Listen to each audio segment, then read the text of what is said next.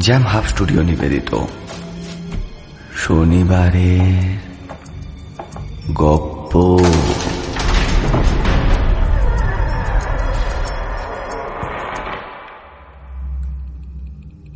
প্রতি শনিবার রহস্য রোমাঞ্চে ভরপুর গল্প দিয়ে সাজানো আমাদের শনিবারের গল্প শুনতে। সাবস্ক্রাইব করুন আমাদের YouTube channel Jam Hub Studio সঙ্গে থাকুন, শুনতে থাকুন।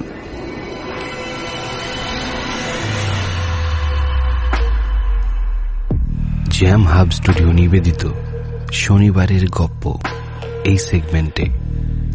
আজ আপনাদের জন্য থাকছে অমিত সিংহের লেখা ঘুড়ির সুতো। চরিত্রবিন্যাস নির্দেশনা ও সূত্রধরের ভূমিকায় আরফান আলী খান। সাউন্ড ও পোস্টার ডিজাইনে আমি, কৃষ্ণেন্দু। অন্যান্য চরিত্রে সৌরেনবাবু, আরফান, অর্পিতা, শর্মিষ্ঠা। পৌলমী, শুভ্রজিৎ, চন্দন, অশ্রু, মুস্তাকিন, অনিকেত ও আমি, কৃষ্ণেন্দু। শুরু হচ্ছে আজকের গল্প অমিত সিংহের লেখা ঘুড়ির সুতো।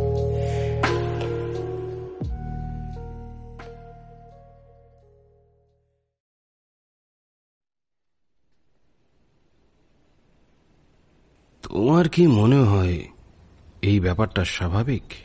প্রশ্নটা করে বেশ কিছুক্ষণ চুপ করে থাকল পুলিশের গোয়েন্দা বিভাগের সবচেয়ে বিচক্ষণ অফিসার মৃণাল কান্তি সেন। সত্যি, এই প্রশ্নটার কি উত্তর দেয়া যেতে পারে?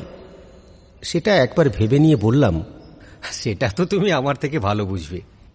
মৃণাল কান্তি তার সেই সন্দেহের চোখে ঘরের চারিদিকে চোখ বুলিয়ে নিয়ে বলে উঠল না হে সমরেশ এই ঘটনাটা একদম স্বাভাবিক নয় অস্বাভাবিক চরম অস্বাভাবিক। আরে এই কথাটা বলার কারণটাই তো আমি তোমার কাছে এতক্ষণ জানতে চাইছি। কারণটা কি? হুম ঘটনাটা পরিষ্কার করে খবরের কাগজে যেটুকু ছাপা হয়েছে তার ব্যাখ্যা ঠিক এইরকম যে শহরে ঘুড়ির সুতো গলায় আটকে প্রাণ হারালো দুজন।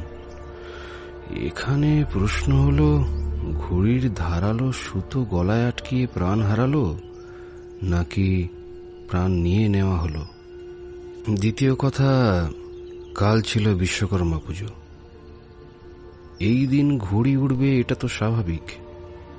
তাছাড়া যদি বলি, এটা একটা পরিকল্পিত খুন, তাহলে প্রশ্ন উঠবে এইভাবে খুন করা কি খুনির পক্ষে সম্ভব?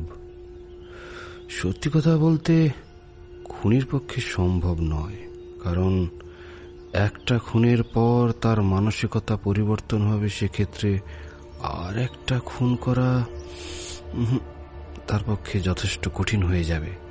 তবে আমার মন কিছুতেই মানতে চাইছে না যে এটা অস্বাভাবিক। আবার কোথাও গিয়ে যেন মনে হচ্ছে স্বাভাবিক।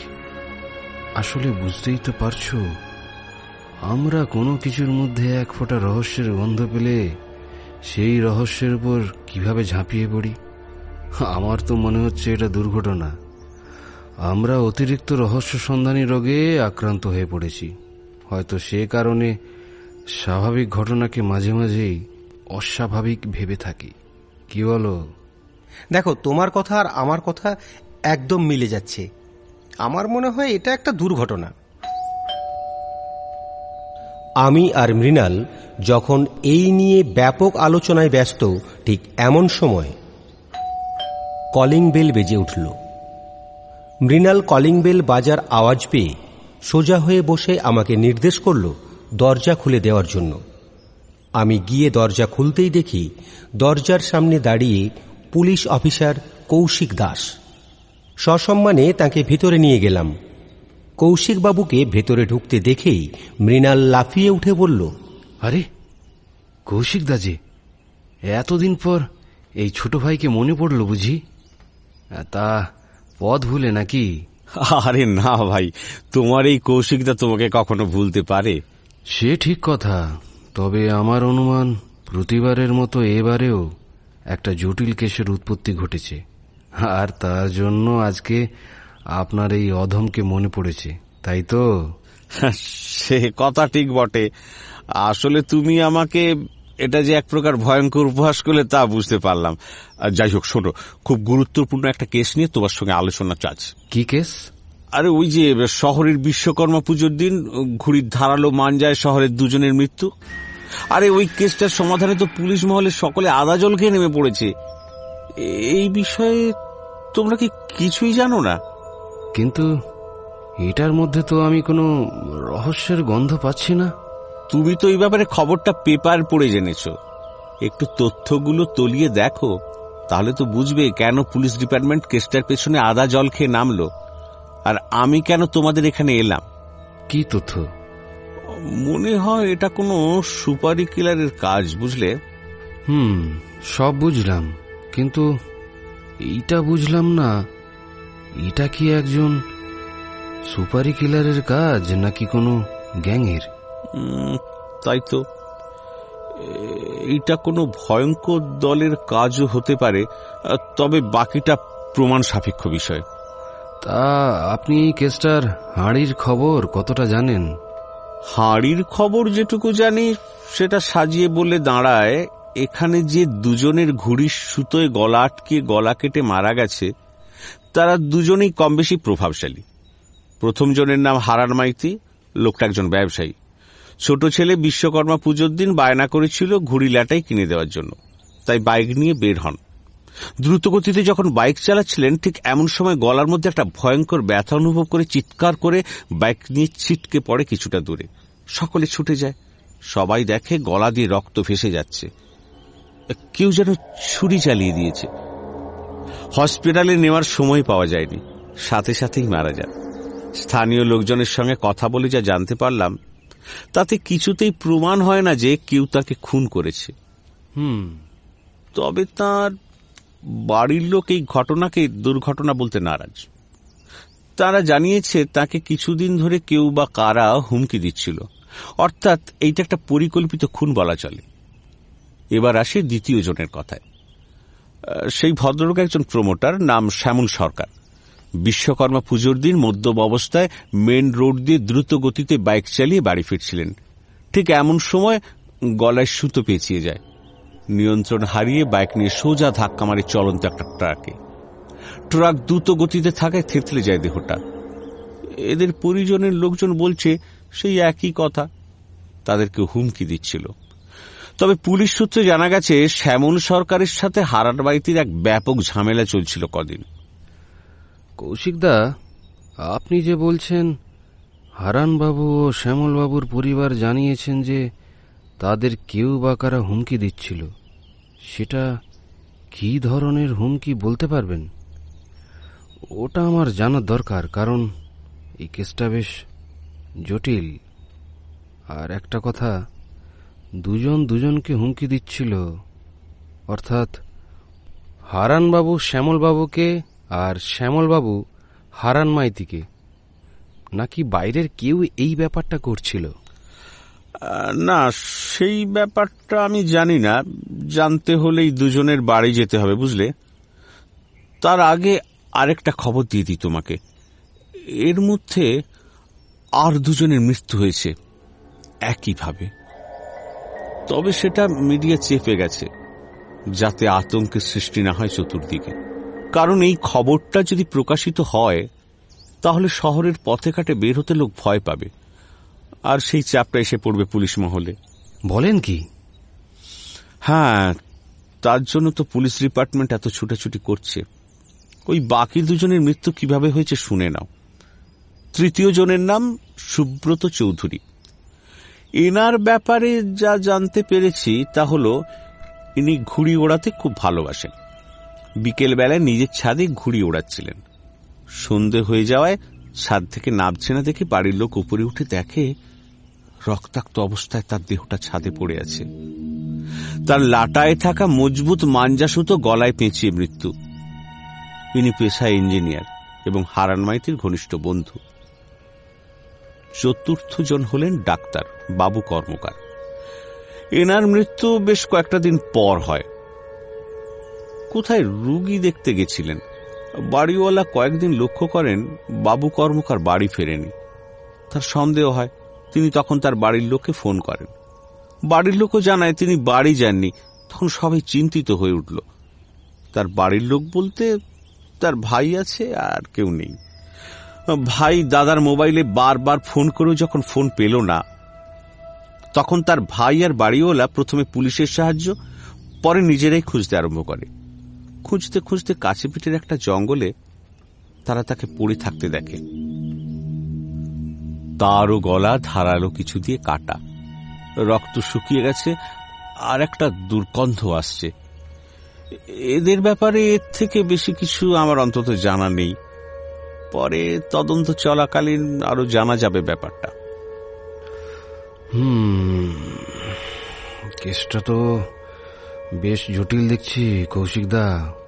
ভাবলাম দুজন মরেছে এবং সেটা সম্পূর্ণ স্বাভাবিক ঘটনা কিন্তু আপনি যা বলছেন তাতে আমার মাথায় জট পাকিয়ে গেল শুধু। কেসটা বুঝতেই এখানে আর দুটো মৃত্যু নয় এ তো পুরো চার চারটে খুন বলতে পারেন তার সাথে আবার একই পদ্ধতিতে। এবার বলো তুমি কি এই কেসটায় পা বাড়াবে? বিলক্ষণ এই কেসটা পেপারে পড়ার পর সাধারণ দুর্ঘটনা মনে হলেও এখন দেখছি একটা যোগসূত্র প্রত্যেকটা মৃত্যুর পেছনে রয়েছে। তাহলে আজ থেকে আমরাও মাঠে নেমে যাই কি বলো? হুম অবশ্যই কৌশিকদা আমরা তিনজনে ঠিক করলাম প্রথমে এই চারটি দেহের পোস্টমর্টম রিপোর্ট কি আসে তা দেখে তারপর তদন্তে নামব। সরাসরি আমরা কৌশিকদার জিপে করে বারুইপুর থানায় উপস্থিত হলাম। সেখান থেকে কৌশিকদা ফোন করলেন লালবাজারে। কৌশিকদা আমাদের জানালেন, এই চারজন ব্যক্তির মৃত্যু কিন্তু স্বাভাবিক নয়। এদের প্রত্যেকের গলায় অদ্ভুত কৌশলে কেটে ফেলা হয়েছে। ধারালো ছুরির বদলে মাঞ্জা সুতো দিয়ে। গলার শিরাগুলো ছিন্ন ভিন্ন হয়ে গেছে। এই কেসটা এবার তুলিয়ে দেখতে হবে, বুঝলে মৃণাল? চলো, নেমে পড়ি ময়দানে। আমি একজন পেশাদার লেখক, ব্যাচেলার মানুষ। আমার নাম সমরেশ মজুমদার। এই দুজন মানুষের রহস্য অভিযানের একজন সঙ্গী। এই ঘুড়ির সুতো দিয়ে মানুষকে খুনের পরিকল্পনা কাদের মাথায় আসে? ভাবতেই অবাক লাগে। এর আগে মৃণালকান্তি ও কৌশিকদা বহু কেসের সমাধান করেছে। তবে এই কেসটা তাদের বেশ ভাবিয়েছে বলে আমার দৃষ্টিকোণ থেকে মনে হচ্ছে। বিশ্বকর্মা পুজোর দিন শহরের বুকে চার চারটে খুন হয়ে গেল। তার মধ্যে পেপারে দুজনের মৃত্যুর খবর দেওয়া হয়েছে। বাকি দুজনের মৃত্যু বেমালুম চেপে গেছে। আর পুলিশ মহল সাধারণ মানুষের নিরাপত্তার কথা ভেবে আদা জল খেয়ে নেমে পড়েছে। চলুন আমরা প্রথমে খুন হওয়া ঘটনাস্থলে ঘুরে আসি। দেখা যাক কিছু পাওয়া যায় কিনা। গম্ভীর মুখে বলল মৃণালকান্তি সম্মতি জানিয়ে আমরা বেরিয়ে পড়লাম কৌশিকদার সঙ্গে আনা গাড়ি করে।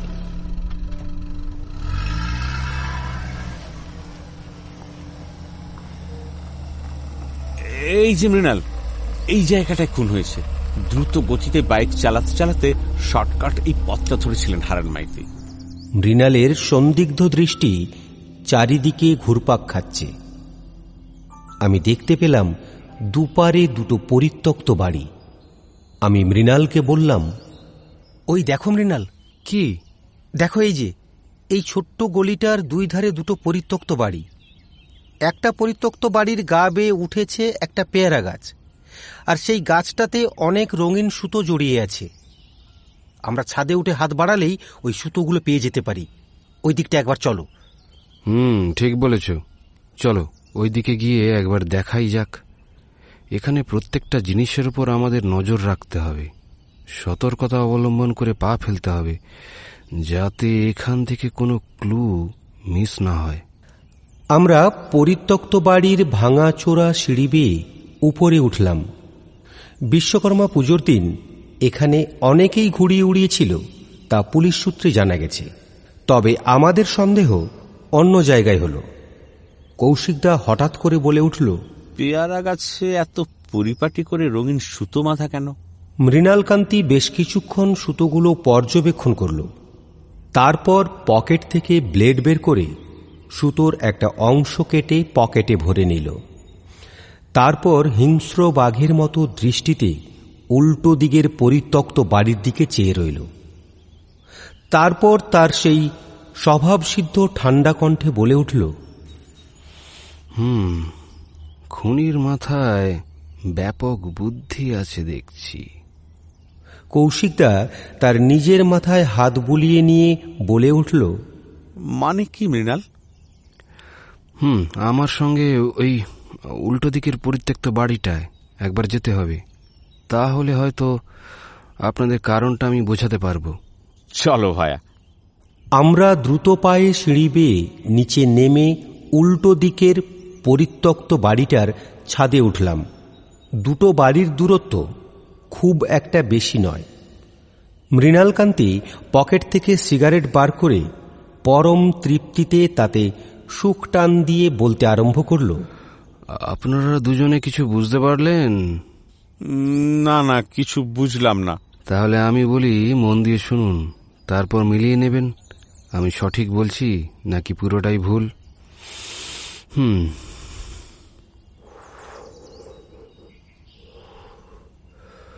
প্রথমে বলি, খুনি কেন এই জায়গাটা বেছে নিয়েছে?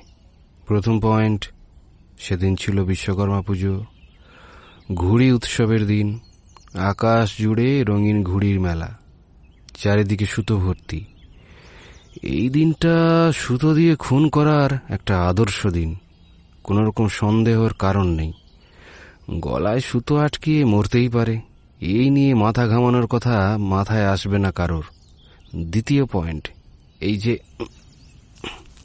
বলেই একটা সুতো পকেট থেকে বের করল। তারপর বলল এই সুতো কিন্তু খুব ভয়ঙ্কর। ছুরির থেকেও ধারালো এই সুতো।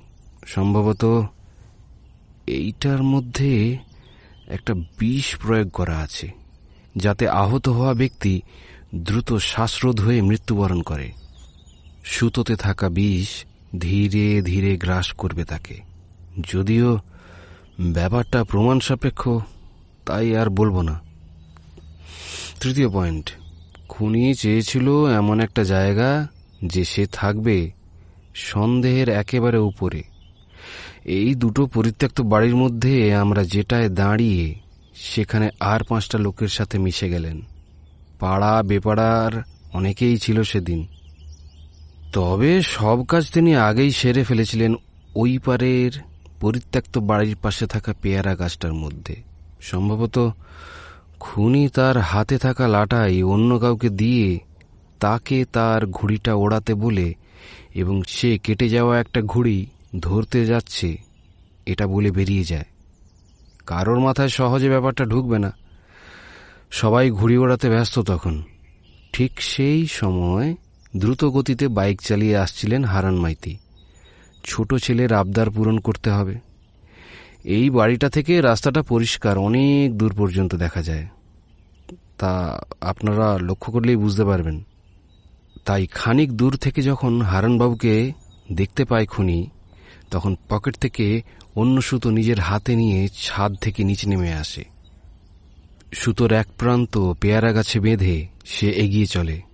ব্যাস হারান মাইতি সুতোটির উপস্থিতি লক্ষ্য করেন না। তারপর যা হওয়ার তাই হলো। তারপর ভো কাট্টা বলে চিৎকার জুড়ে খুনি গাছে থাকা সুতোর সঙ্গে তার সংযোগ বিচ্ছিন্ন করে দেয় এবং দ্রুত গতিতে অন্যদিকে পালিয়ে যায়। রক্তাক্ত মৃত অবস্থায় পড়ে থাকেন হারানবাবু। পরক্ষণেই খুনি তার লাটাই নিতে আসে এবং চারিদিকে যাতে কোনো প্রমাণ না পড়ে থাকে, সেদিকে এক বিশেষ নজর দেন। সুতো দিয়ে খুন করার ব্যাপারটা সবার পক্ষে যাতে বোঝা মুশকিল হয় তার জন্য ফেলে গেলেন সাধারণ মাঞ্জার রঙিন সুতো। পুলিশ ডিপার্টমেন্টের কাছে যাতে সেটা কেবল মরিচিকাই হয়ে থাকে। তবে আমি যেটা পকেটে ভরেছিলাম, সেটা ওই ভয়ঙ্কর সুতোর একটা ছোট্ট অংশ। দেখুন, কি কৌশিকদা ঠিক অনুমান করছি নাকি পুরোটাই ভুল? আরে মৃণাল, এইটাকে ভুল বললে তো আমি বলব, আমি একটা আস্ত গাধা। তবে একটা প্রশ্ন খুনি জানল কি করে যে হারানবাবু এই পথ ধরেই যাবেন। ভালো প্রশ্ন করেছেন। খুনি জানল কি করে যে হারানবাবু এই পথ ধরেই যাবেন? সেটার উত্তর আমিও দিতে পারব না, মশাই। হয়তো হতে পারে এই পথ দিয়ে ঘুড়ির দোকান পড়ে। তবে বেশ রহস্যের জালে আমরা কিন্তু ধীরে ধীরে জড়িয়ে পড়ছি, তা বেশ বুঝতে পারছি। তাহলে এবার আমাদের কি করণীয়? হুম বিশেষ কিছু না। একবার আমরা সোজা হারান মাইতির বাড়ি যাব। সেখানে গিয়ে তার পরিবারকে বেশ কয়েকটা প্রশ্ন করার আছে। বিচিত্র এই দুই মানুষের পাল্লায় পড়ে বেশ অনেক দিন হল আমার কোনো গল্প লেখা হয়ে ওঠে না আর। খুন খারাপই এইসব নিয়েই দিন কেটে যায়। মাঝে মাঝে বিরক্ত লাগলেও যখন মৃণাল আর কৌশিকদা কেসগুলো সমাধান করে, তখন এক আলাদা মজা পাই তাদের সঙ্গী হিসেবে নিজেকে উদ্ধার করে। আমি আর কৌশিকদা অবিবাহিত হলেও মৃণাল কিন্তু বিবাহিত। তবে মৃণালের বিয়ে হওয়ার দরুন লাভ হয়েছে আমাদের। গৌরী দেবীর মতো সুন্দরী বৌদির সুন্দর হাতের সুস্বাদু খাবার আমাদের ভাগ্যে জোটে।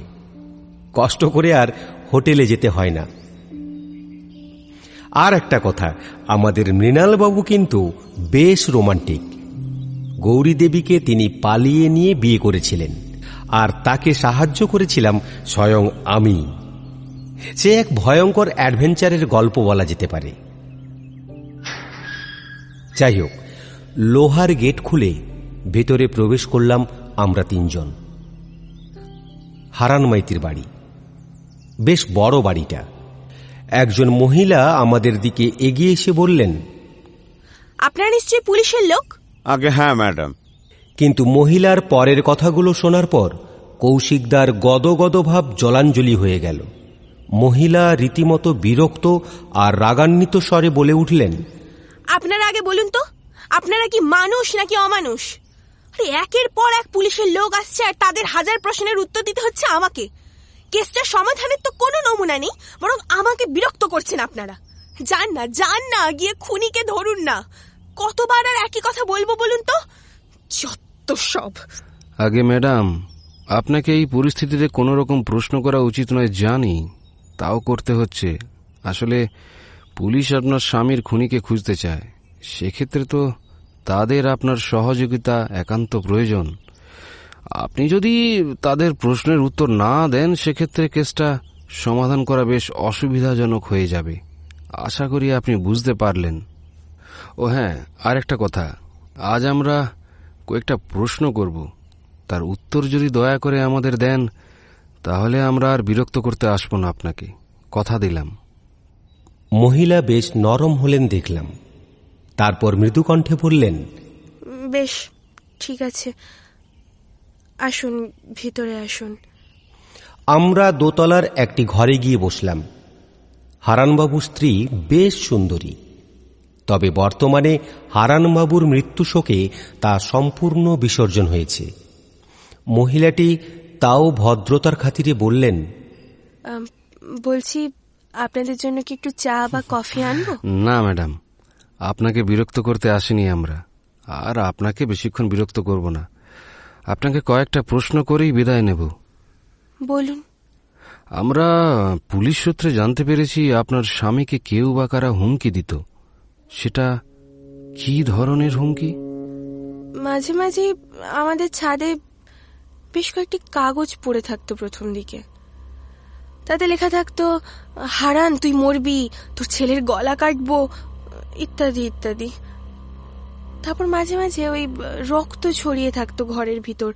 জানালা দিয়ে প্লাস্টিকের ভেতরে রক্ত ভরে কেউ বা কারা ছুঁড়ে মারতো। আর কি যে সব বিচিত্র ঘটনা ঘটতো না। কি যে বলব আপনাদের? কখনো সিঁদুর মাখানো মাটির পুতুল রেখে যেত গেটের কাছে? কখনো মুরগির রক্তাক্ত দেহ? একদিন তো বাগানের দিক থেকে ভীষণ বিদঘুটে দুর্গন্ধ আসতে লাগল। আমি গিয়ে দেখি একটা বিড়ালের নোংরা ছিন্ন ভিন্ন রক্তাক্ত দেহ। মাগো দেখেই গাটা যেন শিউরে উঠেছিল। সম্ভবত ওই কালা জাদুর ভয় দেখাতো আমাদের। মাঝে মাঝে ফোন কলও আসতো আমার মোবাইলে। কি বলতো ফোনে? বলতো তোর বরকে সাবধান কর এখন অনেক সময় আছে। এরপর না হলে তুই বিধবা হবি। আপনার কাউকে সন্দেহ হয়? দেখুন আমার স্বামী ব্যবসায়ী মানুষ ছিলেন। সেক্ষেত্রে তার শত্রু থাকবে এটাই তো স্বাভাবিক। কাকে ছেড়ে কাকে সন্দেহ করি বলুন তো? তবে হ্যাঁ ওই প্রমোটার শ্যামল সরকার ওকে আমার বিশেষ সন্দেহ হয়। কেন? একদিন তককে তককে ছিলাম।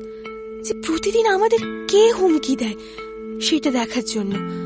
তো সেদিন জানালা থেকে যখন একটা কাগজ ঢুকলো আমাদের ঘরের ভেতর ঠিক তখনই আমি দৌড়ে বাইরে বেরিয়ে গিয়ে দেখি শ্যামল বাবু বাইক চালিয়ে বেরিয়ে গেলেন। শ্যামল সরকারের সাথে হারানবাবুর ঝামেলার কারণটা কি আপনি জানেন? জানি বলতে একদিন আমি হারানকে অনেক জোর করে, কষ্ট করে ব্যাপারটা জানতে পারি। হারান জানায় আমাদের একটা জমি নাকি শ্যামলবাবু কিনতে চেয়েছেন।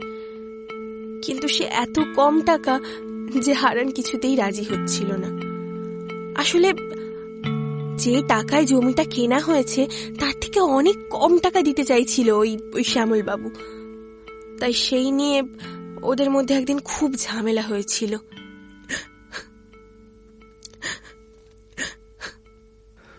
হুম, বুঝলাম সব। ওকে অনেক ধন্যবাদ আপনাকে। আমাদের এইটুকু সাহায্য করার জন্য। এরপর দরকার পড়লে আমরা আপনার সহযোগিতা নেব। কান্নায় ভেঙে পড়লেন হারান মাইতির স্ত্রী। আমরা বাড়ি ছেড়ে বেরিয়ে আসতেই মৃণাল বলল সমরেশ চল আমরা ওই চায়ের দোকানে একটু ঘুরে আসি। চা খেতে খেতে আড্ডা হবে। কৌশিকদা থানায় আপনার কোনো কাজ থাকলে আপনি যেতে পারেন। কৌশিকদা জানালেন থানায় তার কোনো কাজ নেই। মৃণাল আমাদের তিনজনের চায়ের অর্ডার দিল। মাটির কাপে গরম চায়ে চুমুক দিয়ে মৃণাল চা বিক্রেতার উদ্দেশ্যে বলল আচ্ছা দাদা এই হারান মাইতি লোকটা কেমন ছিল বলুন তো? ভালো লোক ছিল। হুম আচ্ছা ওনার স্ত্রী মানুষটা কেমন? পারিবারিক ঝামেলা ছিল শুনেছি। এর থেকে বেশি কিছু বলতে পারব না। আমরা বাড়ি ফিরে এসে দুপুরে খাওয়া দাওয়া সেরে নিয়ে ঠিক করলাম প্রমোটার শ্যামল সরকারের বাড়ি যাব।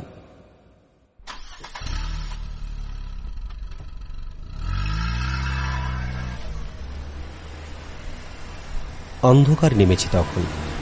আমাদের গাড়ি ঝড়ের গতিতে চলছে। কৌশিকদা গাড়ি চালাচ্ছেন। গাড়ি থামলো একটা ফ্ল্যাটের সামনে।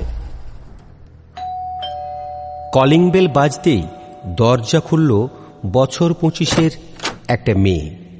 কে আপনারা? আমরা পুলিশের লোক। আপনার বাবার খুনের ব্যাপারে কিছু জিজ্ঞেস করার আছে। মেয়েটার পেছনে পেছনে আমরা প্রবেশ করলাম ঘরে। ঘরের ভেতরে হুইল চেয়ারে একজন প্রতিবন্ধী বয়স্ক লোক মাথা নিচু করে বসে আছে। বয়স্ক লোকটির মাথায় চুলের লেশ মাত্র নেই। চামড়া কুঁচকে গেছে। মুখে গোঁ গোঁ শব্দ বের হচ্ছে। হাত পা বেঁকানো। পাশে আর একজন মধ্যবয়স্কা বিধবা মহিলা। মহিলার চোখের তলায় কালি পড়ে গেছে। মুখমণ্ডল গভীর শোকে আচ্ছাদিত। আমাদের আর বুঝতে অসুবিধা রইল না। বিধবা মহিলাটি শ্যামল সরকারের স্ত্রী। এবং বয়স্ক লোকটি শ্যামলবাবুর বাবা। সত্যিই খুব কষ্ট হলো এনাদের অবস্থা দেখে।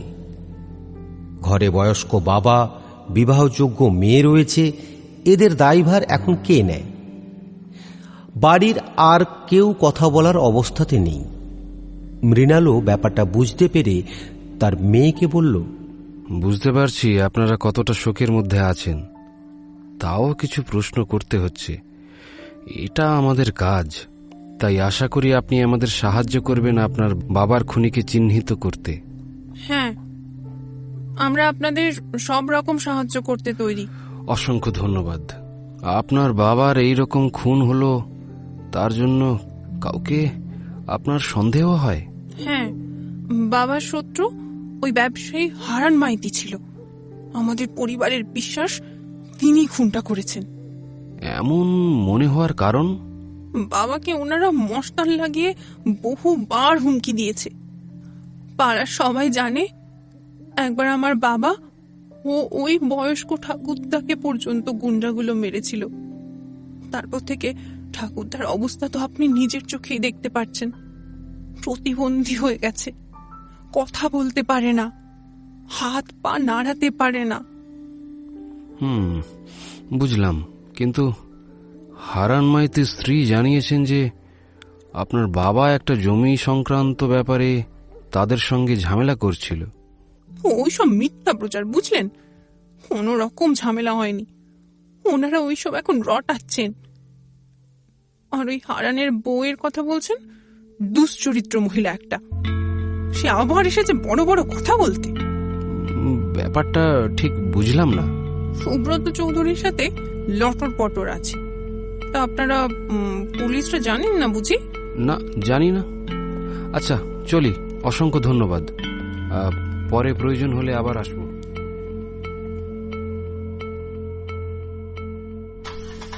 ব্যাপারটা বেশ গোলমেলে। তা গাড়িতে বসে জানালার বাইরে তাকিয়ে অন্ধকারাচ্ছন্ন আকাশ দেখতে দেখতে নিজে নিজেই বিশেষ উপলব্ধি করছিলাম।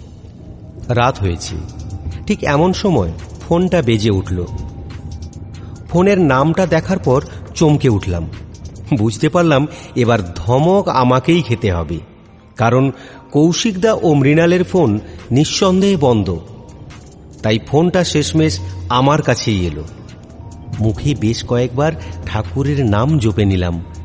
তারপর ফোনটা রিসিভ করতেই প্রতিবারের মতো এবারেও ফোনে টানা কণ্ঠে গৌরী বৌদি বলে চলল এই যে ঠাকুরপো বলি আমার পতিদেব আর ভাসুরদেব কেন ফোনটা সুইচ অফ করে রেখেছে বলতে পারবেন বলি আপনাদের কি বাড়ি মুখ হতে মন চায় না নাকি এক কাজ করুন আপনারা ওই খুনিদের সাথেই জেলে থেকে যান বাড়িতে আসার কোনো দরকার নেই আমার এত কষ্ট করে হাত পুড়িয়ে রান্না করে আপনাদের খাওয়ানোর তো কোনো মানেই হয় না দেখছি আগে জানলে আমি রাতের রান্নাটাই করতাম না আমি কিছু বলার আগে হ্যাঁ। বৌদি ফোনটা কেটে দিল।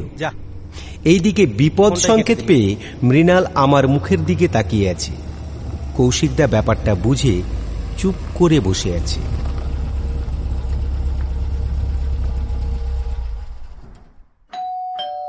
বাড়ি ফিরে সাত আটবার কলিং বেল বাজানো হয়ে গেছে। বৌদিমণি এখনও দরজা খোলেনি। আদৌ খুলবে কিনা নাকি কৌশিকদার বাড়িতে যেতে হবে সেটা ভাবছিলাম আমরা। ঠিক সেই সময় দরজাটা খুলল। সামনে গৌরী বৌদি। তার লাল হয়ে যাওয়া চোখ আর এলোমেলো চুল দেখে বিস্ফোরণ যে একটা হবে সেটা আমাদের কাছে স্পষ্ট। আরে এখন আমাদের ভেতরে ঢুকতে দাও। তারপর তোমার বক্তব্য শুনব। রাগে গজগজ করেই চলছে বৌদি। ঝামেলাটা বাঁধল তখন যখন মৃণাল বলল কি হলো? রাতের খাবারটা দেবে তো নাকি? সে ঝামেলা পানিপথের যুদ্ধকেও সম্ভবত হার মানায়। আমি আর কৌশিকদা অবশ্য জানি গৌরী দেবীর রাগ ভাঙাতে পারে মৃণালকান্তি একটা অন্তরঙ্গ স্পর্শ আর একটা হালকা চুমু। আমরা ঠিক সেই সময় পাশের ঘরে চলে যাই। আজকেও তাই হল। গৌরী দেবীর বকবকানি থেমে গেল। আর বেশ কিছুক্ষণ পরে আমাদের নিজেই ডাকলো। কি হলো? খেতে আসুন। নিমন্ত্রণ করে আনতে হবে নাকি? রাতের ঘুমটা আজ একদম ভালো হয়নি। তাই গা হাত পা আর তার সাথে মাথাটাও বেশ ব্যথা করছে। গৌরী বৌদিকে সকাল সকাল উঠে তাই এক কাপ চা করে আনতে বললাম। চায়ে একটা চুমুক দিতেই একটা তৃপ্তি অনুভব করলাম। ঠিক এমন সময় আমার সামনে মৃণাল এসে দাঁড়িয়েছে। আমি মৃণালের বাড়িতেই থাকি। কৌশিকদার আলাদা বাড়ি আছে, কিন্তু তিনি খাওয়া দাওয়া ও দিনের অর্ধেক সময় এখানেই কাটান। সমরেশ, তৈরি হয়ে নাও। আজকে আমাদের সুব্রত চৌধুরী ও বাবু কর্মকারের বাড়ি যেতে হবে। অবশ্য তার আগে কৌশিকদার বাড়ি যেতে হবে। প্রথমে কৌশিকদার বাড়ি, তারপর সেখান থেকে ইঞ্জিনিয়ার সুব্রত চৌধুরীর বাড়ি গেলাম আমি, কৌশিকদা ও মৃণাল। সুব্রত চৌধুরীর বাড়িতে তার স্ত্রী, দুজন বাচ্চা আর তার বৃদ্ধ মা আছেন। নমস্কার। ম্যাডাম, আমরা পুলিশের লোক। আপনাকে আমাদের কিছু জিজ্ঞেস করার আছে। সেদিন কি ঘটেছিল? আমাদের যদি আপনি ব্যাপারটা খুলে বলেন, তাহলে বেশ উপকার হয়। কথাটা বলে সুব্রত বাবুর স্ত্রীর দিকে বেশ কিছুক্ষণ চেয়ে রইল মৃণাল। সুব্রত চৌধুরীর স্ত্রী কথা বলতে বলতে অনেক সময় কেঁদে ফেললেন। তবে তিনি যা বললেন তা আমি আমার ডায়েরিতে নোট করে নিলাম মৃণালের ইশারায়। সেদিন ছিল বিশ্বকর্মা পুজো। ওর ঘুড়ি ওড়ানোর খুব শখ। প্রতি বছরের মতো এবারেও ছাদে উঠেছিল সুব্রত। আর নেমে আসেনি। আপনাদের কাছে আমার একটাই প্রশ্ন। কি করে নিজের লাটাইয়ের সুতো জড়িয়ে মানুষ মারা যেতে পারে বলুন?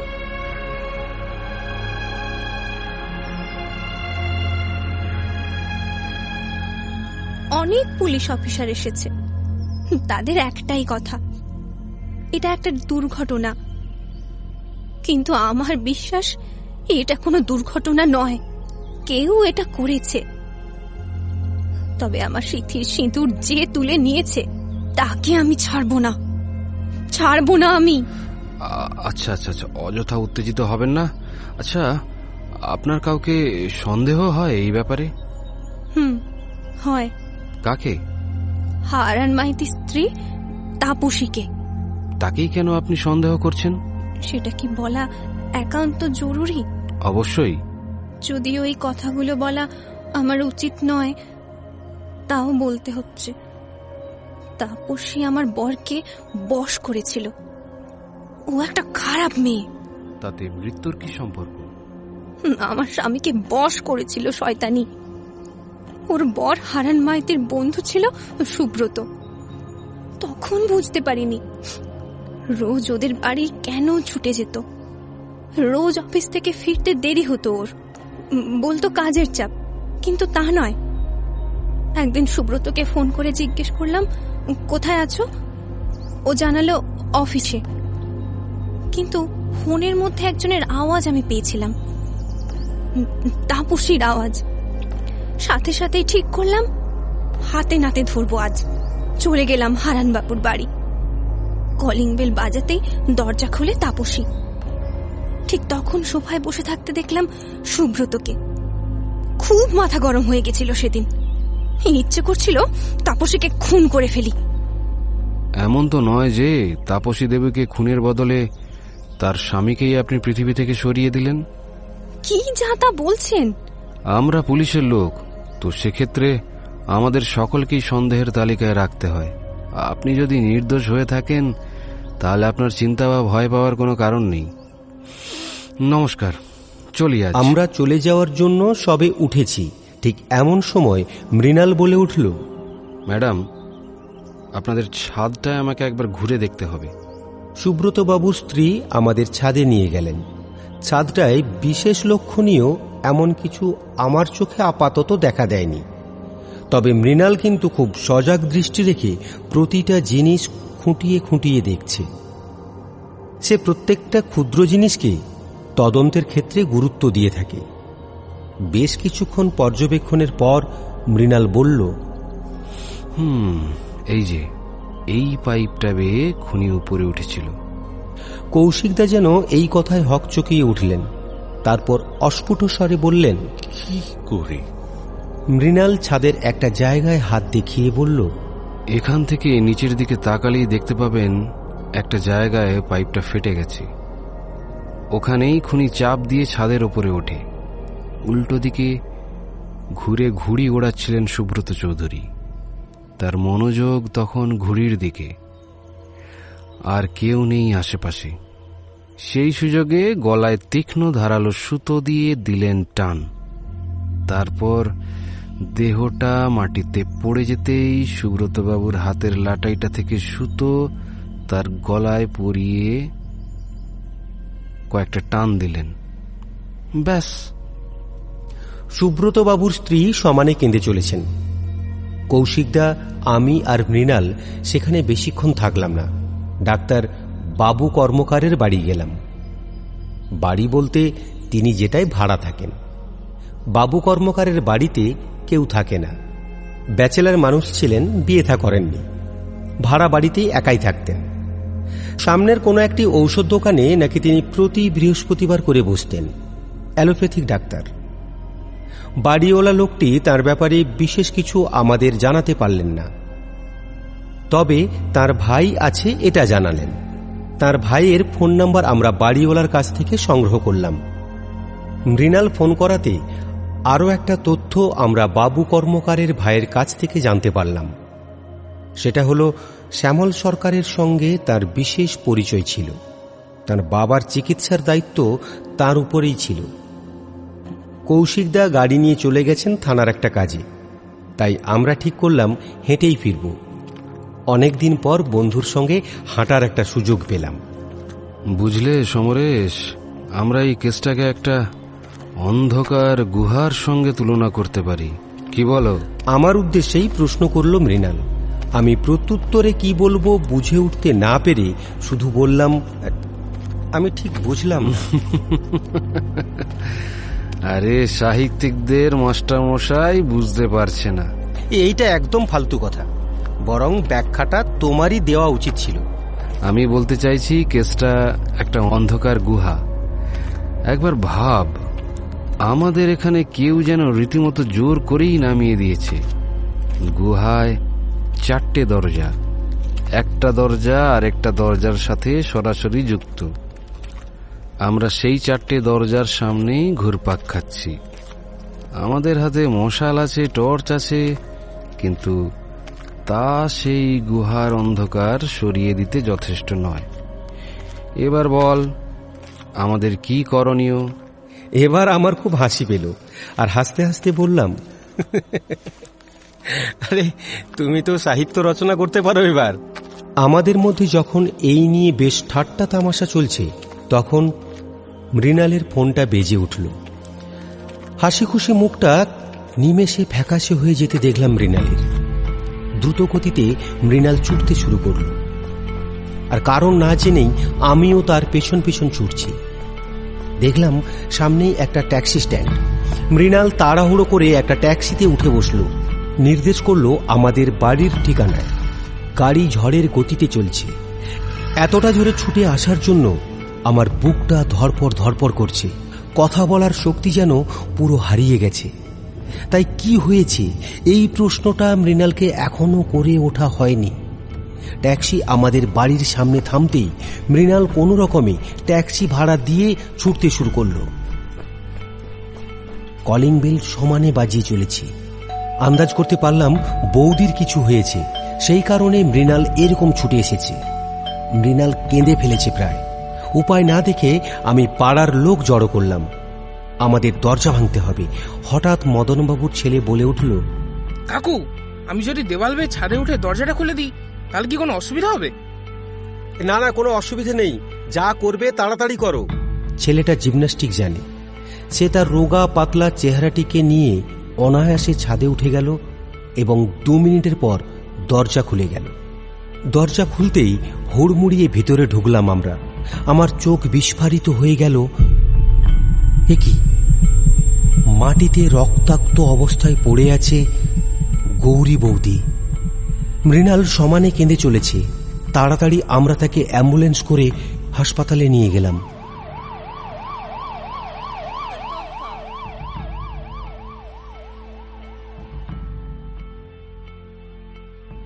কে ফোন করেছিল মৃণাল তোমাকে? মৃণাল সম্পূর্ণ ভেঙে পড়েছে এই ঘটনায়। ডাক্তারবাবু জানিয়েছেন গৌরী বৌদির প্রচুর পরিমাণে রক্তক্ষরণ হয়েছে। তার শারীরিক অবস্থা খুব খারাপ। কৌশিকদা, আপনি থানায় চলে যাওয়ার পর আমি আর সমরেশ হেঁটে বাড়ি ফিরছিলাম। হঠাৎ একটা ফোন এলো। ফোনটা ধরতেই ফোনের ওপার থেকে ভেসে এলো কুৎসিত একটা হাসি।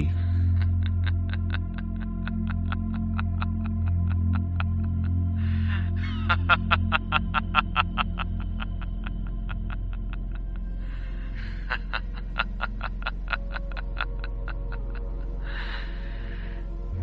থেকে সরে যা। এর চেয়েও ভয়ঙ্কর অবস্থা করব তোদের। আজ একটা নমুনা দেখালাম মাত্র।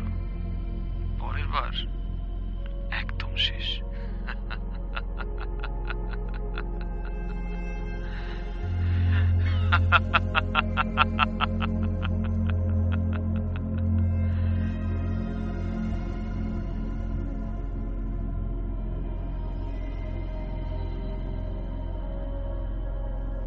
তারপর আমি কিছু বলে ওঠার আগেই গৌরীর গোঙানির শব্দ পেলাম। তখন বুঝতে পারলাম, বেশ বিপদ ঘটেছে গৌরীর। তখন ছুটতে ছুটতে সামনের ট্যাক্সি স্ট্যান্ডে গিয়ে ট্যাক্সি ধরে এখানে। তবে জেদটা যেন আমার এবার আরও বাড়িয়ে দিল কেসটার বাধাদানকারী। বাছাধনকে এবার হাড়ে হাড়ে টের পাওয়াবো। কৌশিকদা, আপনাকে আমার হয়ে এখন একটু ছুটতে হবে। আসলে বুঝতেই তো পারছেন এই অবস্থা। আপনি আমাকে কয়েকটা ইনফরমেশন এনে দেবেন প্লিজ আর গৌরী যতক্ষণ না সুস্থ হচ্ছে, ততক্ষণ কিছুই জানা যাবে না কি করে এই বিপদ ঘটল। কৌশিকদার হাতে একটা কাগজ তুলে দিয়েছে মৃণাল। কৌশিকদার সেটা নিয়ে চলে গেলেন। ভেবেছিলাম জিজ্ঞেস করব যে কাগজটা কিসের বা কি লেখা আছে। কিন্তু পরক্ষণেই কি মনে হতে আর কিছু বললাম না।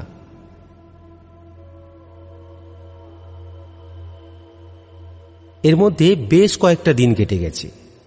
গৌরী বৌদি সুস্থ হয়ে উঠেছে অনেকটাই। মৃণাল জিজ্ঞেস করল কি হয়েছিল সেদিন? গৌরী বৌদি খানিক্ষণ চুপ করে থাকার পর বলল সেদিন কি ঘটেছিল আমি নিজেই বুঝতে পারলাম না। আমি শাড়িটা মেলতে ছাদে উঠেছিলাম। ছাদ থেকে কি একটা ভেবে নিচের দিকে তাকাই। হঠাৎ দেখতে পাই একটা ভিখারি সমানে আমার বাড়ির সামনে ঘোরাফেরা করছে। তখন বিষয়টা ঠিক বুঝতে পারিনি, আর অতটা গাও করিনি।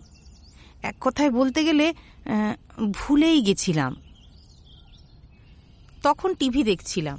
হঠাৎ কলিং বেল বাজার শব্দ পেলাম। ভাবলাম, তোমরা এসেছ। ছুটে গিয়ে দরজা খুলতে সেই ভিখারিটাকে দেখলাম। হঠাৎ সে তার নোংরা ঝোলা থেকে কিছু একটা বার করে স্প্রে করল। তখন চোখ দুটো ঝাপসা হয়ে এলো। ঠিক এমন সময় ভারী কিছু দিয়ে কেউ যেন আঘাত করল। যন্ত্রণায় ফেটে পড়ল মাথাটা। ভেবেছিলাম, মারা যাব। যখন মাটিতে পড়ে গেলাম দেখলাম আমার ফোনটা তুলে নিচ্ছে। তারপর আমার আর কিছু মনে নেই। আচ্ছা আচ্ছা। কালকেই তোমাকে তোমার বাপের বাড়িতে দিয়ে আসব। তুমি ওখানে থাকলে দ্রুত সুস্থ হয়ে উঠবে। ও যত্ন থাকবে আর বিপদ থেকেও অনেকটা দূরে থাকবে। প্রথমে মৃণালের কথায় গৌরী বৌদি কিছুতেই রাজি না হলেও আমরা অনেক বোঝানোর পর অবশেষে রাজি হয়। গৌরী বৌদি বাপের বাড়ি চলে গেছে। মৃণাল এই কেসটা নিয়ে বেশ ছোটাছুটি করছে। বর্তমানে আমাদের খাদ্য গ্রহণের জায়গার নাম ঝন্টুর হোটেল। তবে তার রান্নার স্বাদ যা বাজে, তা এক কথায় বলে বোঝানো অসম্ভব। সামনেই বইমেলা, তাই বেশ কয়েকটা লেখা আমাকে লিখতে হবে। তাই একটা রহস্য গল্প লিখছিলাম। কলিং বেলের আওয়াজ পেয়ে ভেবেছিলাম কোনো প্রকাশক এসেছে। দরজা খুলতেই দেখলাম সামনে দাঁড়িয়ে আছে কৌশিকদা সমরেশ ভেতরে মৃণাল আছে? হ্যাঁ আছে। কিছুক্ষণ আগে বেরিয়েছিল। এই ঘরে ফিরে স্নান করে খেয়ে দিয়ে শুয়ে আছে। ওর সাথে জরুরি দরকার আছে। ইতিমধ্যে মৃণাল উপস্থিত হয়েছে আমাদের সামনে। হাসি মুখে বলল কৌশিকদা বলুন কি দরকার? মৃণাল তোমার দেওয়া কাগজের সব কটা প্রশ্নের উত্তর প্রায় আমি সলভ করে ফেলেছি। বলুন এই যে প্রথম প্রশ্ন। হারান মাইতি কিসের ব্যবসা করে? তার তিন চার রকমের ব্যবসা আছে। বউবাজারের ওখানে একটা জামা কাপড়ের ব্যবসা বালিগঞ্জের ওখানে একটা দোকানে ভোগ্য পণ্যের ব্যবসা আর বেশ কয়েকটা দোকান আছে। যা আছে পুরো বংশের লোক বসে খেতে পারবে। দ্বিতীয় প্রশ্ন ছিল তার মূল শত্রুকে হ্যাঁ তার শত্রু সংখ্যা অনেক। তার মধ্যে শ্যামল বাবুই তার মূল শত্রু বলে জানা যাচ্ছে। আর তৃতীয় প্রশ্ন হারান মাইতির স্ত্রী কেমন? বদনাম আছে। মাঝে মাঝে ঝামেলাও তো নিজেদের মধ্যে। সুব্রত চৌধুরীর সঙ্গে অবৈধ সম্পর্কে লিপ্ত। পরের প্রশ্ন হারান মাইতির সাথে শ্যামলবাবুর একটা ঝামেলা হয়েছিল জমি সংক্রান্ত ব্যাপারে। সেটা কোথায়? সেটা নিউ টাউনের ওখানে প্রাপ্য টাকা না দেওয়ার ঝামেলা। তার পরের প্রশ্ন শ্যামলবাবুর বাড়ির লোক হুমকির অভিযোগ তুলেছে হারান মাইতির বিরুদ্ধে। সেটা কি সত্যি? সত্যি। কালকেই তারা তার প্রমাণ দেখিয়েছেন। হাতের লেখা পুরোপুরি হারান মাইতির এই ব্যাপারে কোনো সন্দেহই নেই। ষষ্ঠ প্রশ্ন হারান মাইতির বাড়ির লোককে কি শ্যামলবাবুই হুমকি দিত? তার কোনো প্রমাণ নেই। কেবল তার স্ত্রী জানিয়েছে তিনি একবার তাকে বাইক চালিয়ে যেতে দেখেছেন। তাতে বিশেষ কিছু প্রমাণ হয় না। এবং পাড়া প্রতিবেশীর সাথে কথা বলে জানতে পেরেছি মহিলা একটু বাড়িয়ে বলছে। সপ্তম প্রশ্ন শ্যামলবাবুর বৃদ্ধ বাবার উপর কারা আক্রমণ করে? ভোলা বলে একজন ভাড়া করা গুন্ডার নাম উঠে আসছে। তার ডেরায় গিয়ে আমরা জানতে পারি তাকে হারান মাইতি বলে একজন মোবাইলে কন্ট্যাক্ট করে শ্যামল বাবুর বাবাকে মারার জন্য। অষ্টম প্রশ্ন। শ্যামলবাবুর বাবা কি সত্যি তারপর প্রতিবন্ধী হয়ে যায়? হ্যাঁ এবং আর একটা তথ্য হলো ডাক্তার বাবু কর্মকার সেই বৃদ্ধ লোকের চিকিৎসা করতেন। নবম প্রশ্ন। সুব্রত চৌধুরী আর হারান মাইতি কেমন বন্ধু? বাল্যবন্ধু একসাথে স্কুলে এবং তারপর একই সাথে কলেজে পড়েছেন। দশম প্রশ্ন সুব্রত চৌধুরীকে কে মারতে পারে?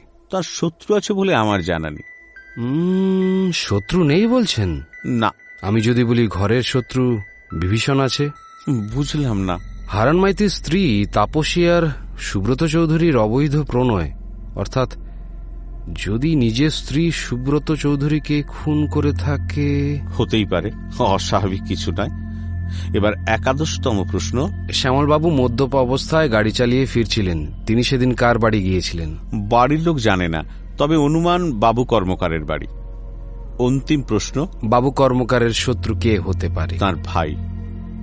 আর বাড়িওয়ালা বিশেষ কিছু জানে না। অবশ্য ভাই তার সঙ্গে থাকতো না তাই তাকে প্রশ্ন করাটা বৃথা। আর বাড়িওয়ালা বাড়িওয়ালার মতো থাকতো। যখন এইসব নিয়ে আলোচনা তুঙ্গে, ঠিক সেই সময় আমাদের দোতলার জানালার কাঁচ ভাঙার শব্দ পেলাম। আমরা দ্রুতগতিতে উপরে গিয়ে দেখি বাইরে থেকে বড় একটা পাথর ছুঁড়ে মেরেছে। তবে তাদের যে বিশেষভাবে বোকা বানিয়েছে মৃণাল, তা তারা বুঝে ওঠার বাইরে। কারণ মৃণাল একটা প্লাইবোর্ডকে মানব শরীরের আকৃতি দিয়ে ঠিক জানালার সামনে দাঁড় করে রেখেছিল। বাইরে থেকে সম্ভবত মৃণাল দাঁড়িয়ে আছে ভেবেই আক্রমণটা চালিয়েছিল আক্রমণকারী। মৃণাল বলে উঠল, আক্রমণকারী, আমার চালে কেমন পা দিয়েছে বল। আমি সিসিটিভি ক্যামেরা লাগিয়েছিলাম, একটা অনুমান করেই যে খুনি ধরা পড়বে। দেখা যাক, সিসিটিভি ক্যামেরায় কি উঠল। উত্তেজনার পারদ তখন তুঙ্গে। তবে আফসোসের বিষয়, সিসিটিভিতে দেখা গেল একজন লোক বাইক থেকে হেলমেট পরা অবস্থায় নেমে বেশ কিছুক্ষণ আমাদের জানালার দিকে লক্ষ্য করল। তারপর বড় একটা পাথর ছড়ল। তাতেই এই বিপত্তি। তবে তার মুখ হেলমেট দিয়ে ঢাকা থাকার দরুন ব্যক্তিটি কে সেটা জানা গেল না। সমরেশ গলায় এই চামড়ার জিনিসটা জড়িয়ে নাও। আমাদের একটু কলেজ স্ট্রিট যেতে হবে কিছু বইপত্র কেনার আছে। কথাটা বলতে বলতে মৃণাল আমার দিকে একটা চামড়ার জিনিস এগিয়ে দিল। এইটা কি মৃণাল? এইটা আমাদের বিপদ থেকে বাঁচাবে। বুঝতেই পারছ তো কি অবস্থা? যে কোনো মুহূর্তে বিপদ ঘটে যেতে পারে। বিপদ? কি ধরনের বিপদের কথা বলছো? ধর না আমাদেরও গলা কাটার চেষ্টা করা হলো। এখন এইসব কথা বাদ দিয়ে তাড়াতাড়ি তৈরি হয়ে নাও। কলেজ স্ট্রিটে পৌঁছে মৃণালের অভ্যেস বুবাইদার দোকানে যাওয়া। তাই আজকেও প্রতিবারের মতো বুবাইদার দোকানেই ঢুকল মৃণাল। বুবাইদা মৃণালকে দেখে খুব খুশি হয়ে বলল আরে মৃণাল বাবু যে এতদিন কোথায় ছিলেন? এই একটা কেস নিয়ে ব্যস্ত আছি। ও বলুন তা কি বই নেবেন? স্পিচ থেরাপি নিয়ে লেখা কয়েকটা বই দেখান তো। Speech therapy? আগে হ্যাঁ। বুবাইবাবু অপ্রসন্ন মুখে বইয়ের তাকগুলো দেখে নিয়ে বলল না না না না এমন কোনো বই নেই আমার কাছে এখন। অগত্যা আমরা অনেক খোঁজাখুঁজি করে একটা দোকানে স্পিচ থেরাপি নিয়ে একটা বই পেলাম। আমরা বই নিয়ে বেশ গল্প করতে করতেই ফিরছিলাম একটা শর্টকাট রাস্তা ধরে। ঠিক এমন সময় কে যেন আমার গলায় কিছু একটা দিয়ে টান দিল। মাথাটা পেছন দিকে হয়ে গেল। তারপর আমার পেছনে একটা লাথি মারল কেউ। কিছু বুঝে ওঠার আগেই মুখ থুবড়ে মাটিতে পড়ে গেলাম আমি। এইদিকে মৃণাল পেছন ঘুরে লোকটার সাথে ধস্তাধস্তি শুরু করে দিয়েছে দেখলাম। দুজনের সে কি প্রবল যুদ্ধ। আমি কি করব, না করব, এই পরিস্থিতিতে কিছু বুঝে উঠতে পারলাম না। ফ্যাল ফ্যাল করে চেয়ে রইলাম সেই ভয়ঙ্কর দৃশ্য দেখে। হঠাৎ লোকটা মৃণালের মুখ বরাবর একটা ঘুষি চালিয়ে দিল। মৃণাল মাটিতে পড়ে গেল। তার মুখ থেকে তখন রক্ত বের হচ্ছে। সম্ভবত তাকে বাঘ নখ দিয়ে আক্রমণ করা হয়েছে, তাতেই এই বিপত্তি। মৃণালকে ধরে কোনো রকমে ডাক্তারখানায় নিয়ে গেলাম। তারপর আমি নিজের গলা থেকে চামড়ার জিনিসটা খুলতেই অবাক হয়ে গেলাম। চামড়ার জিনিসটা ছিন্ন ভিন্ন হয়ে গেছে। তখনই বুঝতে পারলাম কেন এতবার করে মৃণাল এটা গলায় পরতে বলেছিল। যদি এটা আজ গলায় না পড়তাম, তাহলে হয়তো গল্পটাই ছিন্ন ভিন্ন হয়ে যেত আমার। খুনি আমাদের নাগালের মধ্যে বলতে পারেন। কিছুটা হলেও আন্দাজ করতে পেরেছি কেসটা কি। মানে? আমাদের সন্দেহের তালিকায় প্রায় প্রত্যেকেই এটাই ধরে নিন। প্রথমজন হারান মাইতির স্ত্রী দ্বিতীয়জন শ্যামলবাবুর স্ত্রী কিংবা মেয়ে তৃতীয়জন সুব্রতবাবুর স্ত্রী চতুর্থজন বাবু কর্মকারের ভাই।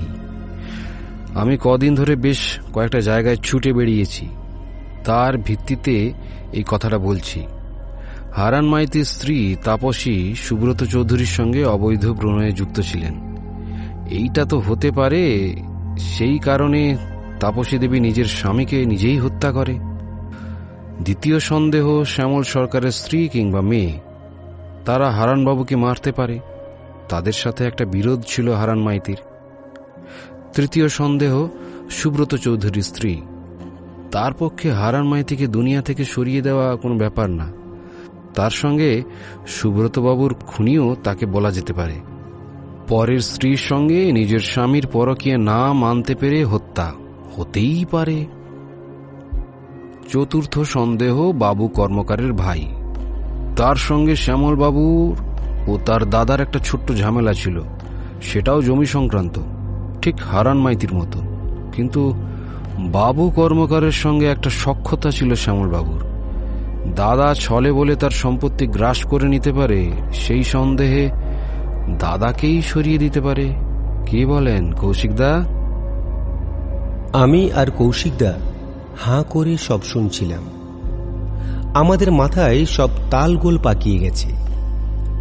এতক্ষণ যেন আমরা একটা ঘোর ও ভাবনার মধ্যে ডুব দিয়েছিলাম। অবশেষে ঘোর কাটিয়ে কৌশিকদা বললেন আরে মৃণাল তুমি কেসটা নিয়ে এত দূর এগিয়ে গেছো? কখন এগোলে এত? এগিয়েছি মশাই। সমরেশ জানে কিনা জানি না। ও যখন লেখালেখি নিয়ে ব্যস্ত থাকতো আমি চলে যেতাম এইসব ব্যাপারে তথ্য সন্ধানে। সেখান থেকেই উঠে এসেছে এইসব বিভিন্ন চাঞ্চল্যকর তথ্য। কৌশিকদা কাল একটু শ্যামলবাবুর বাড়ি যেতে হবে। কেন? সেটা না হয় ওখানে গেলেই আপনি জানতে পারবেন। কাল চায়ের আড্ডা হবে বুঝলেন কি না? তোমার কথা কিছুই বুঝলাম না মৃণাল। কাল বুঝতে পারবেন। তার সাথে আপনাকে একটা কাজ করতে হবে। শ্যামলবাবুর বাড়িতে প্রত্যেকটা সন্দেহজনক ব্যক্তিকে উপস্থিত রাখার ব্যবস্থা করতে হবে আপনাকে। সব ঠিক আছে কি? না কাল একটা মারাত্মক কিছু হতে চলেছে। তা হলেও হতে পারে আবার নাও হতে পারে। সূর্যের আলো চোখে পড়তেই ঘুমটা ভেঙে গেল। আজ সেই দিন। শ্যামলবাবুর বাড়িতে বিকেলে চায়ের আড্ডা। মৃণালকে আমার চাইতে হয়তো আর কেউ ভালো চেনে না। তাই মৃণালের কথাগুলো শুনেই আমি বুঝতে পারছি আজ ধামাকা হবে শ্যামলবাবুর বাড়িতে।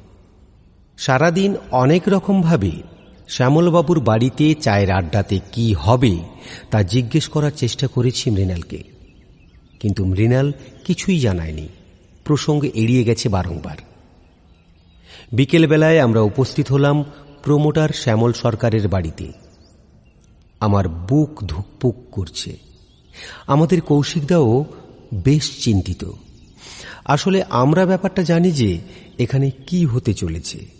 আর বাকিদের মুখ থেকে এটাই স্পষ্ট তারা সবে আমাদের ভাবনাটাকে উপলব্ধি করছে। তাদের মনে হাজার প্রশ্ন উঁকি দিচ্ছে। মৃণাল গরম চায়ে হালকা চুমুক দিয়ে শ্যামলবাবুর মেয়ের দিকে চেয়ে বলল আহ খুব সুন্দর হয়েছে চাটা। ধন্যবাদ। হুম, এইবার কাজের কথায় আসি। সকলেই প্রায় উপস্থিত দেখছি। আসলে সবাই বাধ্য লোকজন।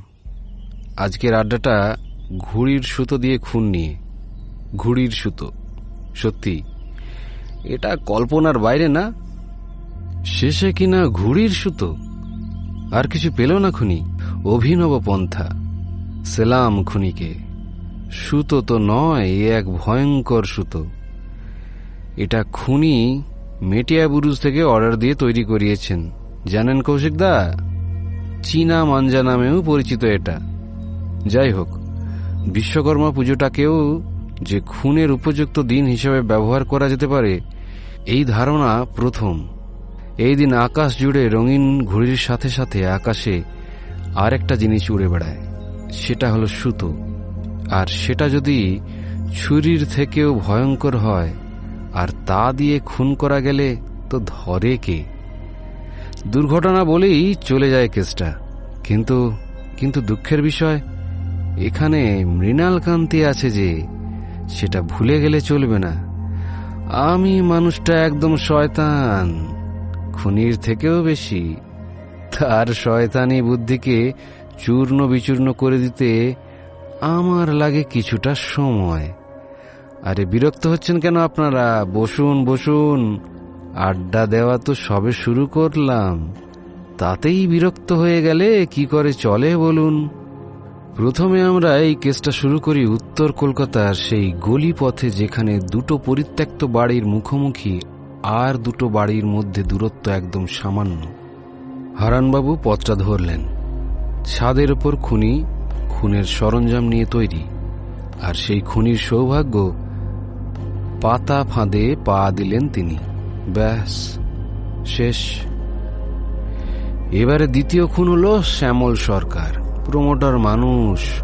হারান মাইতির সাথে ব্যাপক ঝামেলা লাগে জমি জমা ঘিরে। একজন খুন হলে একজনের উপর দোষ পড়ত। ঝামেলা শেষ হয়ে যেত, কিন্তু তা হলো না, দুজনেই মৃত। দুজনের দুর্ঘটনায় মৃত্যু। এটাই স্বাভাবিক। কিন্তু এরপর খুন হল সুব্রত চৌধুরী।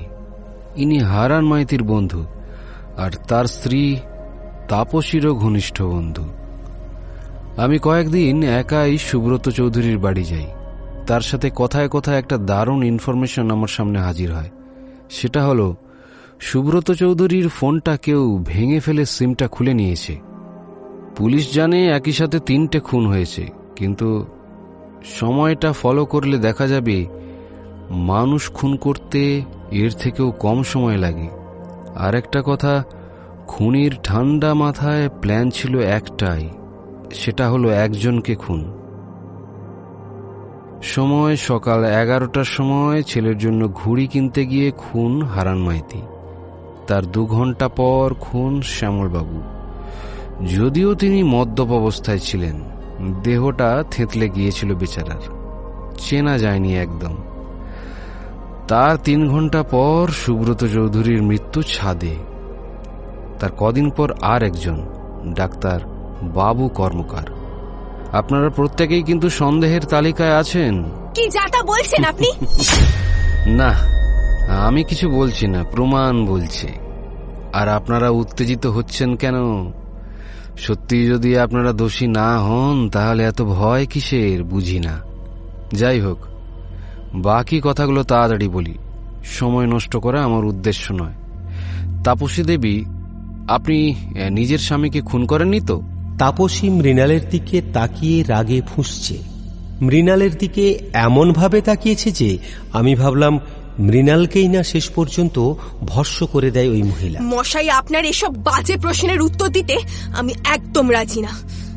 চলি। বলে তাপসী উঠে চলে যাচ্ছিল। মৃণাল পথ আগলে বলল না ম্যাডাম এই কাজটা ভুলেও করবেন না। নিচে পুলিশ দাঁড়িয়ে আছে এবং তাদের এটাই বলা আছে আমার অনুমতি ছাড়া কাউকে যেন বের হতে না দেওয়া হয়। তাই ওই চেষ্টা করবেন না। আর রাগ করছেন কেন? আমি তো কেবল একটা প্রশ্ন করেছি। আপনি হ্যাঁ কিংবা না বলবেন। তাপসী দেবী বেশ দমে গেছে দেখলাম। কাঁচুমাচু মুখে সে অস্ফুট স্বরে বলল না আমি খুন করিনি বিশ্বাস করুন। তাহলে খুনটা কে করল? খুনটা তাহলে শ্যামল বাবুর বাড়ির কেউ করেছে নাকি?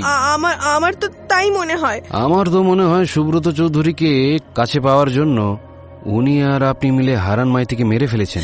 না না না এটা ভুল। তাহলে ঠিকটা কি? এবার মৃণাল সুব্রত চৌধুরীর স্ত্রীর দিকে তাকায়। ম্যাডাম আপনি কাকে মেরেছেন? সুব্রত চৌধুরীকে? নাকি তাপসী দেবীর স্বামী হারান মাইতিকে? আপনার কি মনে হয় আমি নিজের স্বামীকে মারতে পারি? হ্যাঁ না মারার কি আছে ঠিক বুঝলাম না। আমি নিজে সিথির সিঁদুর নিজে মুছবো? তাহলে তো অন্যেরটা মুছে দিতে পারেন অর্থাৎ আপনি খুন করে দিতে পারেন হারান মাইতিকে। না আমার পক্ষে তা সম্ভব নয়। বিশ্বাস করুন। তাহলে আপনিও খুনি নয় বলছেন? না। এবার বাবু কর্মকারের ভাইয়ের দিকে তাকালো মৃণাল। ভাই আপনার নামটা কি যেন? শিবু কর্মকার। তা শিবুবাবু আপনি আপনার দাদাকে মারেননি তাই তো? আজব আমি আমার দাদাকে কেন মারতে যাব? কেন মারবেন না সেটা তো বলুন। কদিন আগেই তো আপনার সাথে জমি জমা নিয়ে বাবু বাবুর সাথে ঝামেলা হয়েছে। হয়েছে তো? হ্যাঁ হয়েছে। তবে সে ভাই ভাই তো হয়ে থাকে আবার তো সব ঠিকও হয়ে যায়। লোভ জিনিসটা কোনোদিন ঠিক হয় না মশাই। তাছাড়া আপনার সাথে শ্যামল বাবুরও ঝামেলা ছিল। আপনি যদি শ্যামল বাবুকে হ্যাঁ আমি স্বীকার করছি যে ঝামেলা ছিল কিন্তু কখনো খুন করার মতো নয়। তাহলে খুনটা করল কে? ইতিমধ্যে আরেকজন ঘরে এসে প্রবেশ করেছে। লোকটা ভিখারির মতো দেখতে। মৃণাল তাকে ভেতরে বসতে বলে আমার উদ্দেশ্যে বলল এই যে এই মহান ব্যক্তি গৌরীর উপর আক্রমণ করেছিল। আর তার সাথে আর একটা কাজ করেছিল সেটা হলো তোমার গলায় সুতো দিয়ে খুন করার চেষ্টা ও আমার উপর আক্রমণ। কথাগুলো শুনেই আমার মাথাটা গরম হয়ে গেল। উঠে দু চারটে থাপ্পড় মারতে যাচ্ছিলাম। আমাকে বাধা দিয়ে মৃণাল বলল আরে করো কি করো কি? পুরোটা তো শোনো। উত্তেজিত হয়ে যেও না বেচারা নির্দোষ। কিসের নির্দোষ? আরে এই লোকটার মেয়ে ক্যান্সার রোগে আক্রান্ত। তাই খুনি চালাকি করে পয়সার লোভ দেখিয়ে এই লোকটাকে ব্যবহার করেছে। তাহলে খুনিটা কে? আরে সেটা এই বেচারা বলতে পারছে না। আসলে তার অ্যাকাউন্টে টাকা ঢুকে যেত। টাকাটাকে উনি তুলে মেয়ের চিকিৎসা করতেন এবং তার নির্দেশ মতো কাজ করতেন। আর খুনির পরিকল্পনা ছিল এই লোকটাকে খুনি সাজানো। আর মেটিয়া বুরুজের সেই অর্ডার দেওয়া সুতো বিক্রেতার কাছেও জিজ্ঞাসা করেছিলাম তিনি এই সুতোর ক্রেতাকে চেনেন কিনা? তিনি বলতে পারলেন না। শুধু বললেন একটা লোক নিয়ে যায় অর্থাৎ এই লোকটা। অর্থাৎ খুনি খুব বুদ্ধিমান। আমি না থাকলে বেচারা ফেসে যেত। তাহলে খুনিটা কে? প্রত্যেকটা খুনের একজনই খুনি। খুনির পদ্ধতি যেহেতু এক তাই খুনিও একটাই। আর খুনি একজন মৃত মানুষ। এই কথাটা কানে যেতেই সবাই এক দৃষ্টিতে তাকালো মৃণালের দিকে। উত্তেজনার পারদ তখন চরম সীমায় পৌঁছেছে। শেষে কিনা খুনি মৃত? কি যাতা বলছো?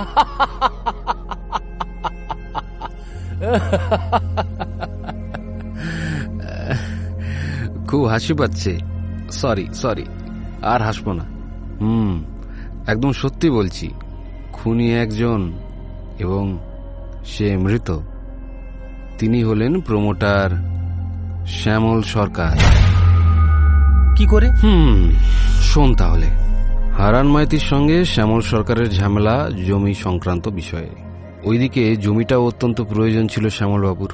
তাই ঠিক করলেন পৃথিবী থেকেই সরিয়ে দেবেন হারানকে। খুন করার পরিকল্পনা করলেন ও বেছে নিলেন বিশ্বকর্মা পুজোর দিন। হাতিয়ার ঘড়ির সুতো। গলির ভেতর থেকে হারান মাইতি যখন আসছিল তখন তার কানে হেডফোন ছিল। হেডফোনে কথা হচ্ছিল সুব্রত চৌধুরীর সাথে। যখন হারান মাইতি খুন হলেন তখন তিনি খুনিকেও দেখে ফেলেছিলেন। তিনি সঙ্গে সঙ্গে তা সুব্রত চৌধুরীকে জানিয়ে দেয় শ্যামল সরকার সেই বিষয়টা জানতে পারে। যখন মোবাইলটা রাস্তার ধারে ছিটকে পড়ে তখন স্ক্রিনে সেভ করা নাম দেখে কাল বিলম্ব না করে ঘরে ফিরে যান।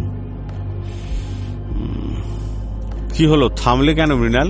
না না থামিনি। এত তাড়াতাড়ি বলব না। শ্যামলবাবু তারপর খুন হন ইনফরমেশন অনুযায়ী।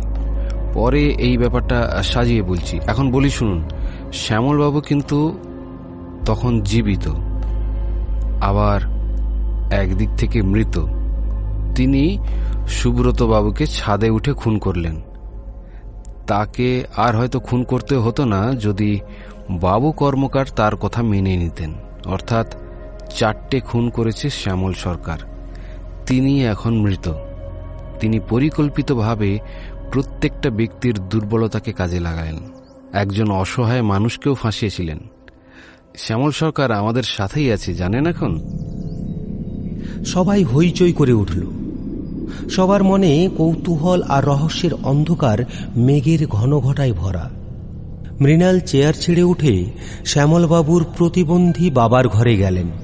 পেছনে পেছনে সকলেই কি হয় কি হয়?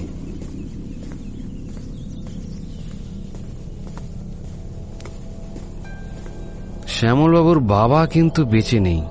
তা কি আপনারা জানেন? মানে আমি যা করব এরপর আর বেঁচে থাকবে না। মানে? মানেটা খুব স্পষ্ট। তার আগে একটা কাজ বাকি।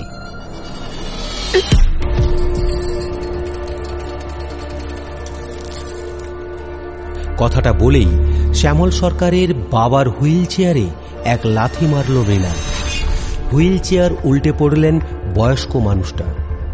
হুইল চেয়ার থেকে পড়ে বয়স্ক মানুষটা গোঁ গোঁ শব্দ করছেন। খুব মায়া হলো, মুখ থেকে লাল পড়ছে, মুখটা বেঁকে আছে, হাত পা অসাড়, কাঁদছে। আমি রেগে গিয়ে বললাম, কি করছ মৃণাল? একজন খুনির প্রতিবন্ধী বয়স্ক বাবা, আর তুমি তাকে তার ছেলের সাজা দিচ্ছ? এই কেউ ওখানে যাবে না। আমার কাজ আমাকে করতে দাও। না এটা এটা হয় না মৃণাল। এটা অন্যায়। ঠিক আছে। তাহলে শোনো। এটাই শ্যামল সরকার। সমরেশ।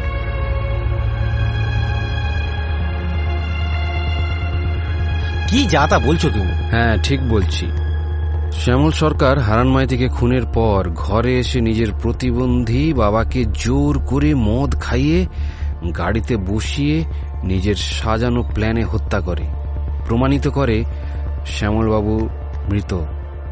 কিন্তু তিনি তখন চলে যান সুব্রত বাবুকে মারতে। হঠাৎ বাবু কর্মকার বাধা দান করলেন। তিনি শ্যামল সরকারের বাবাকে খুব শ্রদ্ধা করতেন। তিনি চিকিৎসা করতে এসে দেখেন তিনি ঘরে নেই।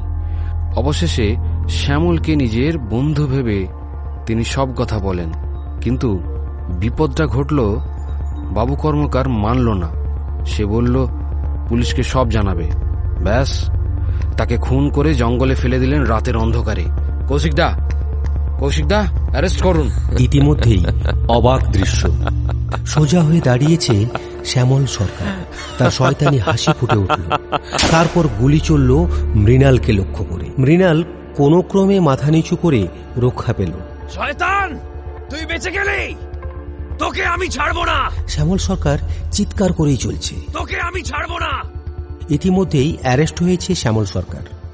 আমি মৃণালকে বললাম কিন্তু তিনি এত সুন্দর অভিনয় করলেন কি করে? স্পিচ থেরাপি স্পিচ থেরাপি শিখত শ্যামলবাবু।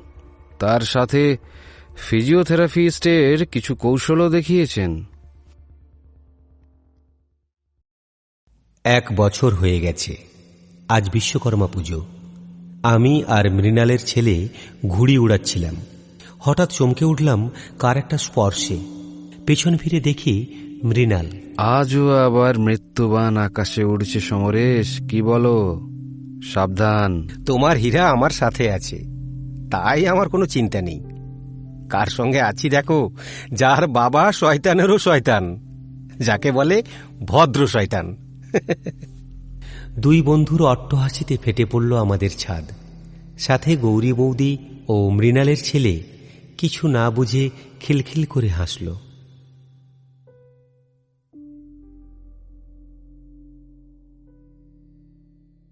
এতক্ষণ শুনলেন অমিত সিংহের লেখা ঘুড়ির সুতো।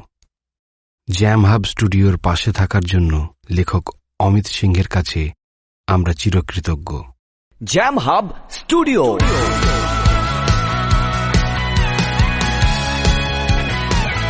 স্বপ্ন যেখানে সত্যি হয়। এরকমই কিছু রহস্য রোমাঞ্চে ভরপুর গল্প শুনতে এখনই সাবস্ক্রাইব করুন আমাদের ইউটিউব চ্যানেল। সঙ্গে বেল আইকনটি অবশ্যই ক্লিক করুন। আগামী শনিবার শনিবারের গল্পে এরকমই এক রোমহর্ষক গল্প নিয়ে আমরা আসছি।